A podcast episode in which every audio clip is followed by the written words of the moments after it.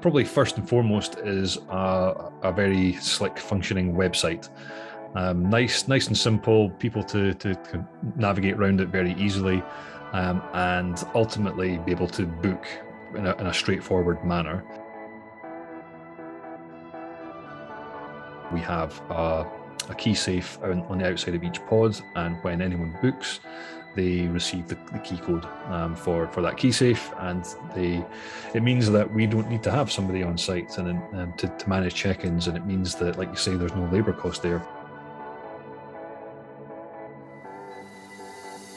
If you could give one piece of advice to uh, someone who was thinking of starting a glamping site to operate it completely remotely, what would that be?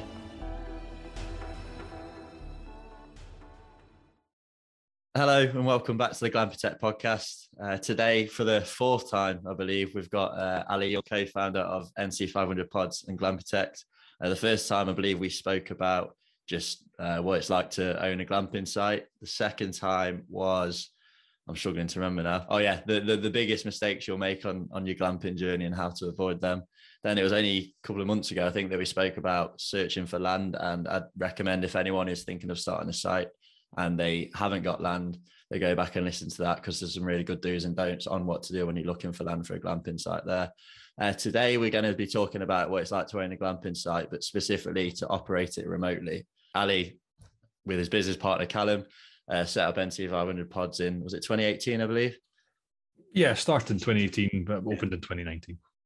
Yeah, and that's run completely remotely. Uh, it takes a little bit of work, but uh, it's pretty much a form of passive income for them. Um, obviously, they've obviously got someone running on the ground. Um, so that's what we're going to talk about today about how you go about um, implementing systems that allow a glamping site to run itself so that you can free up your time to work your other job or, you know, run a business like Glampitect, like uh, Ali and Callum do this isn't just useful for anyone who wants to run a site completely remotely because obviously you might want to run it completely on the ground um, but you might also want to take a holiday from time to time you might be ill from time to time. Um, so it's always good to have these systems in place um, so that the, the business can run without you when needed. So i mean we might as well launch straight into it because we've covered your backstory and anyone who wants to know a bit more about that can go back to listen to the multitude of episodes that we've got with you ali. Um, so let's just go straight into it. What are the key aspects you need in place to operate a glamping site remotely? Sure. Yeah. Um, well, um, probably first and foremost is a, a very slick functioning website. Um, nice, nice and simple. People to, to, to navigate around it very easily, um, and ultimately be able to book um, in a, in a straightforward manner. Um, you, you, touched on this earlier that um, you know there's two ways to run a site like this. You can be quite hands-on and manage the bookings yourself through phone calls, or um, the other the other method we see is um, inquiry forms that are that are based on um, you know digital kind of websites and things like that, that that, that you can go into the website, fill in a form, and the the owner of the glamping site will get back to you and say, yeah, I can I can book you in there, no problem it's quite um, labor intensive to do that and uh, also you know if if like you say if you're on holiday it means that you're you need to find somebody else to do that for you or you're not taking bookings and um, also means that for people who want to book a stay with you that maybe live in a different country or, or in a different time zone um, they might not be able to book with you so it's it's a barrier to booking in some cases um, and um, the opposite is also true as well. That when you when you're asleep and you have a, a remote system, um, you can take bookings and not even know a thing about it, but you've been making money while you sleep, and that's quite nice to wake up to. Um, but uh, but yeah, the website's the the most important one. So uh, we have a channel manager system on our website. Um, it's not actually part of the website, but it is. It's hosted elsewhere, and there there is a it's, it's built into the the website so that it looks as if it's there. Um, it manage it does all the clever stuff. So it will manage the the bookings directly from uh, people visiting our website, um, and it will also communicate with um, other booking channels. So by booking channels, I mean Booking.com, Airbnb, TripAdvisor, Expedia, um, any other website like that you can think of, you can usually connect them with a channel manager. Uh, and what that does is when somebody books on your website, it's a, central calendar. Um, so it's Beds24 is the one we use. Um, so somebody will book on our website, and it, the, the link from the website to Beds24 will um, block out that date for for that pod. Um, and that will prevent a double booking on the website. But the clever part comes where it speaks to all of these other channels and blocks out the um, the same dates um, on uh, Booking.com's website, TripAdvisor website, all of that sort of stuff. But it's two way communication. So if somebody was to book on TripAdvisor, say, um, the the signal comes back the way to, to Beds24 to, to the channel manager um, and blocks out the dates um, of, so that people can't book direct from our website or any of the other channels. So um, it should be a fail safe system.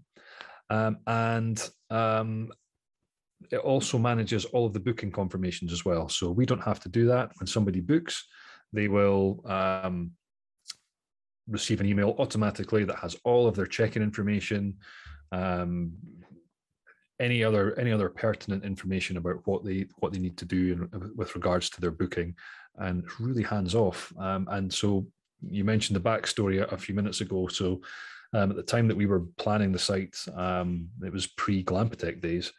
Uh, we both had full time jobs, and uh, we couldn't commit time to to doing this, um, to, to managing a glamping site um, as well as fulfilling our, our, our roles in our, in our, day jobs. So we had to build a system that was completely autonomous um, and completely remote. And the, the website and the, the integration with the channel manager really allows that to happen. That is that's the first most important piece that, that makes it all work. Um, secondary to that, and um, the absolutely not uh, any less important piece is to have somebody local who can manage the site day to day.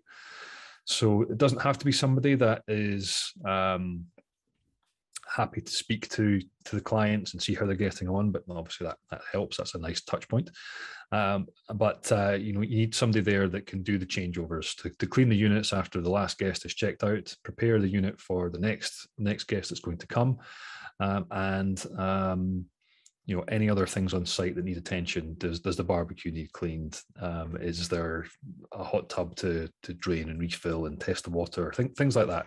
So um, you need to have somebody you can trust, and trust there is really important. They need to be, need to understand the, the level of service you're trying to give, um, and you know execute your your plans, I suppose. So so that's probably the next most important part is having that that network of people, or in, in our case, it's one person that kind of manages everything else. Sorry, just on that point, um, I believe you you went through a few people that you were trialing for that role, weren't you? And it took you a while to land on Christine, who we actually interviewed a good few months back now. So if anyone wants to know what it's like to actually be the person on the ground running the site, then they can go and find that as well. But you, you did go through quite a protracted process to find her. We, we, did. Um, we we started off with um, somebody that owned the local laundrette, um, and we actually went through two businesses like that. They owned a laundrette, and they had local cleaning contracts for um, Airbnbs and people that have um, bed and breakfasts and guest house and things like that. And they did a good job. They they were were not not necessarily cheap in some instances, and um, you know cost was always something we were negotiating with them. Um, and the something that we learned is that it's a big job. We have you know four units on each site. Um, if you have nightly bookings, you're generating a lot of, of laundry and um, you know towels and bedding and whatnot it's a big job, and the, the costs can be you know underestimated quite easily. So um, we we went through, like you said, a couple of people before we found a solution that works better for us. Um, and um, we're, really happy with with the way things work now. You know, we've, as you said, Christine was on the podcast and has chatted about how she finds working with us, and um, you know, it's we're, we're very lucky to have her. She she does a great job. So so yeah, that's that's the the kind of the next most important part. Um, but linking it back to the website, um, the the channel manager will also um, provide information for Christine. So it doesn't just speak to the, the person that's booking to say this is this is the date you're coming, this is what you do when you check in. Um, Christine also receives a separate email to say the same same sort of information, but tailored more for you know how many people are coming how many sets of bed and bed and linen and, and bed linen sorry and towels do do we need to to have prepared So really, most of it, um, most of it comes back again to the uh, the channel manager through the website. So that's that's probably the most important part. I think um, for the, the remainder of, of what we talk about, it's going to be hard for me not to come back to this time and again, but it is the heart of the operation. I think we are going to come back to it straight away because you mentioned there when uh, a guest uh, books, you know, could be while short asleep uh, and they get all the details they need for their stay. Now, obviously, the, the pods are locked for obvious reasons when, when people aren't staying in them. Um, so, do you uh, do, do, the guests come and pick a key up from Christine physically, or is there an automated system that they use to to minimise labour costs there as well? Um, yeah, you, you're right. There are options there. Um, and initially, when we were planning the site, we we we had a reception hut um, in the plans, which is there. We, we did build the hut, um, but we use it for storage, not for reception. Um, we hadn't sussed out the system then, um, but but yeah, basically, no, they don't pick up a key. Um, we have a, a key safe on, on the outside of each pod, and when anyone books, they receive the, the key code um, for for that key safe, and they it means that we don't need to have somebody on site and um, to, to manage check-ins, and it means that, like you say, there's no labor cost there, but also it's flexible for the customer. They they can arrive after a certain time, whether you know I think, I think typically check-in starts from three. Uh, in the afternoon, but the guests can arrive any time they want between you know af- after three o'clock. Um, so that that makes it convenient for them, especially when they're probably out um, sightseeing and enjoying themselves. There's no there's no rush to be there for a certain time before somebody logs off for the day. So so that's quite good. Um, that, that has worked well, and we we rotate the the the numbers every so often to you know for security. Um, one one thing on that, most insurance companies don't like you leaving the keys in the box for extended periods of time. So when the cleaner um, is finished um, preparing the pod for the next guest, the key is popped in the in the, the safe and locked. Um, and if there's not not going to be anybody in the pod for a few days, and luckily we've been very busy, so that hasn't really happened. Um, the key needs to be removed to kind of satisfy your, your insurance policy. Um, but yeah, no, it works with the key safe, um, and it's that's worked very well. Um, the only time that has fallen down is with some of the other booking channels that I mentioned. So sometimes the automated process um, it does work, but sometimes that it requires our guests to check um, on Booking.com, for example, that that's that's where they'll get their confirmation, um, and they need to have acknowledged the message on Booking.com to understand where you know to, to get the code. Um, and if they don't, we have had a couple of people turn up um, and have not been able to access their pod because they don't know the code. Uh, luckily, we have a system for that, and there are phone numbers for people like Christine um, who can who can help, and they're always on hand. Um, and it's just a case of having that that out of hours service, um, so that if people do turn up late and can't get in, we can give them the code to do so. So um, that's really the only small issue we found, but 99% of the time there's there's no issue at all, and um, it's been a, a, really good system that means that, as you say, um, there's very little input for for Callum and I um, which is good because Glampitect keeps us busy. Hmm. And one word you said there that stands out to me is the word system. Um, it seems quite a common theme uh, amongst all this. If you are looking to operate a site remote, remotely, you need to put these systems in place. Um, I think Callum mentioned it in the last podcast we did with him as well. It's all about systemizing your business so it can run without you. Um, as I say, whether that's completely without you remotely, or whether that's if you need to go on holiday or if you're, you're sick as well. Uh, having those systems in place and those back in, backup systems like that, so that there's always someone on hand uh, if necessary. Um, you mentioned as well earlier that you've got a, a storage hut. Uh, how does that come into play for for you for uh, running a site, whether that's remotely or if you're on the ground too? Yeah, so um, it's just it's just flexible. I think that that's what it, it allows us to be. So we have um, a change, or at least at least one change of linen for each pod on standby at all times. So typically we have three sets, so one in use, one on standby in the storage hut, and one probably away being cleaned. Um, but what it does allow us to do is that it means that we can have different people come and clean the pods each day. Um, and you know they, they they've all got the same access to the fresh stock.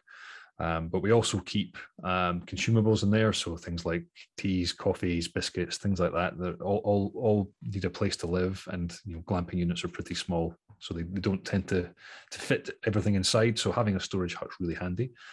Um, cleaning products, um, we don't have a daily pickup for laundry, so dirty dirty bed linen and towels will be stored for a day or two, perhaps in the hut. So in in in you know appropriate kind of laundry bags, and will be taken away and, and cleaned. So it just allows us a bit of flexibility, um, and um, you know in a remote location where doing things every day can you know be quite challenging and expensive in terms of transport costs and things. It just that that flexibility is something we absolutely needed. So um, even even down to things like having a few tools and a few um, a few maintenance items here and there can really help. And the other thing that was very useful um, was we also have our electric meter in there, so the power for the site comes into the hut um, and you know goes goes through the meter and distribution board and everything, and then goes out to all the pods. Same thing with our, our satellite broadband. The, the dish is mounted on the hut, um, so that it's not mounted on any, anyone's pod or anything. And um, again, same thing into the hut, and then it's distributed out to all of the pods. So it acts as a, a little a little hub really for all the power and telecoms, as well as just a, a storage unit. Um, but it's it's been um, it's been very useful to have that that space. Mm-hmm. And then the last little point we were going to discuss was um, maintenance. So you know, the people who set up a glamping site, they might think themselves quite handy, DIY, that kind of thing. So they might be able to sort that themselves. But if someone is like me, completely useless at that kind of thing, and they wanted to set up a site and run it remotely, uh, how would you go, or how have you gone about um, organizing the maintenance side of things? Uh, so again, we've been quite fortunate. Um, Christine's husband, that we mentioned earlier, Christine, um, she um, yeah, her, her husband built one of our sites. Um, so is has his own construction firm and um, is very handy with this sort of thing. So we're, we're very lucky to have Christine and and her husband on hand to help. Um, but yeah, again, it's just about finding somebody in the area that is able to to help and, and building that relationship with them. And again, this can help with planning applications as well. You can you know you can you can have this on your planning app to say i'm going to need a handyman. I'm going to need somebody to do the laundry. I'm i'm, I'm bringing money into the industry but uh, into the economy sorry and potentially you know um, increasing employment in the area as well. So it's never going to be a massive impact even on a small small community but it does help. Um, and uh, we we have um, other other local businesses that help us too. So even things like um, landscaping we have um, a gardener that comes and cuts the grass and having having somebody that will do that on a monthly basis keeps the site looking much better than it would be uh, if if I was to go and try and do it myself. So even even now that my day job isn't um, is related to to to this business and to and to Glampitect, uh, I'm still not up there every month. Um, I don't don't visit the site that often, so I can't do things like that and um, the cost's very low to have a local gardener cut the grass once a month. Um, and like I said, it makes the place look much better um, more of the time. Um, so really, it's it's preferable to do it that way, whether you're uh, whether you're on site or not. I think, unless unless you really like cutting the grass. But uh, but yeah, in terms of other maintenance, um, there's not really too much to go wrong with the glamping pods. Um, certainly not yet. Our, our, our units are still pretty young; they're in good condition. Um, they need a little bit of TLC once a year, perhaps, but uh, yeah, overall, it's not been too big an issue. And um, in terms of overall remote operation of the site, it's all worked very well, um, which is just as well for us because, as I said, we're we're not there all the time, and uh, part of part of that is um, you know intentional. Um, we we wanted to to build it that way so that even if we this was the full time job, we don't have to be there all the time. So um, depends on your intention. Um, the, the, other the other the other options we've mentioned for operating the site not remotely and being there is is valid too. If that's if you're if you're moving out of the city to be in the country and you want to have a nice little business that's hands on, that that's also great. Um, but I think the most efficient um, means is to operate it in a way that can be autonomous. Um, and I think that's the way you're going to maximize your occupancy because, like you say, you can you know receive bookings any time of the day 365 days a year. Um, and and um, it's easier. It's just hands off. There's there's enough to keep you occupied uh, managing a site without having to um, manage the bookings as well. And Um, the other the other little bonus that I can think of is I know if I was to be doing the all of the bookings myself, I would probably get myself tied in knots with double bookings, and uh, this this system we have um, removes that human error. So um, I'm very glad to have it. Perfect, and you might have you might well have answered my question uh, in that in that last little bit there. But moving on to the broader questions that we asked towards the end of the episode, um, what is the best thing about being uh, someone who operates a glamping site completely remotely? Um, I suppose the best thing is that it allows you to get on with the rest of your life um, while still operating a, a, successful, profitable business.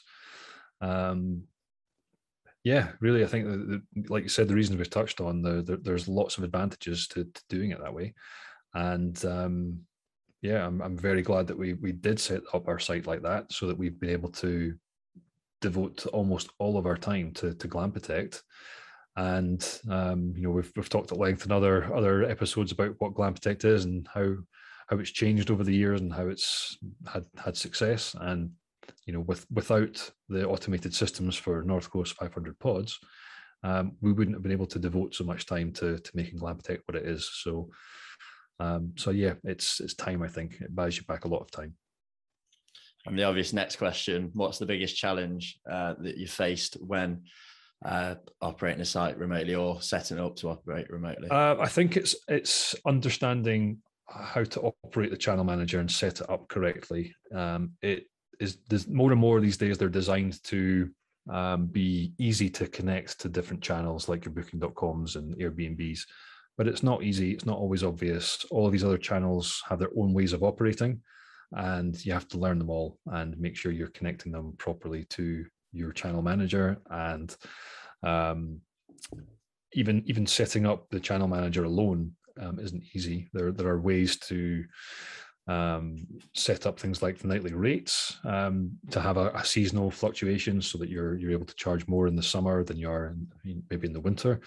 Um, you want maybe want to set it up so that over Christmas and New Year or bank holidays um, that you're able to charge more. And that's all doable, uh, and it's quite easy to set it all up once you understand how you're doing it. But but learning that system, um, if you've never done it before, is quite hard. Um, so luckily, again, it's it's somewhere that um, you know the whole ethos of Glampitect is we want to help people set up their glamping sites, and that is a service we offer. So we we I think at the moment we're helping four different clients set up their their website and channel manager system. So it is something we do. We have some some expert knowledge in it now, I would say, and uh, yeah, if it's uh, if it's something that sounds interesting, please get in touch. Absolutely. And the standard last question that we ask all, I guess, I think you've been asked it three times already, but we, we always give it a little tweak depending on the episode. If you could give one piece of advice to uh, someone who was thinking of starting a glamping site to operate it completely remotely, what would that be? Um, well, I said we'd get back to it, but it's um, it's having that website and having the um, the vision for how you want your website to be and how you want it to operate, and um, understanding how a channel manager can um, assist you with that goal and how best to set it up. Um, and if it is all of a mystery to you and um, it's something that you know you want, but um, you just can't quite figure out for yourself, and it, it's not easy, um, then, like I say, do get in touch. We will be happy to help. Fantastic. Now we need to find a few more guests um, before we get you on for a fifth time. I've, I've sent out a few uh, few uh, emails today, so hopefully we won't be seeing you for a long time, Ali. But you never know. I'm sure you'll be back on for a fifth time at some point. So thanks for giving up your time again. No problem. Thank you for listening to another episode of the Glampitect podcast. I hope you enjoyed and that you found value in today's episode. If you did, feel free to leave a rating and review on Apple Podcasts as it really helps us move up the podcast rankings. Thank you.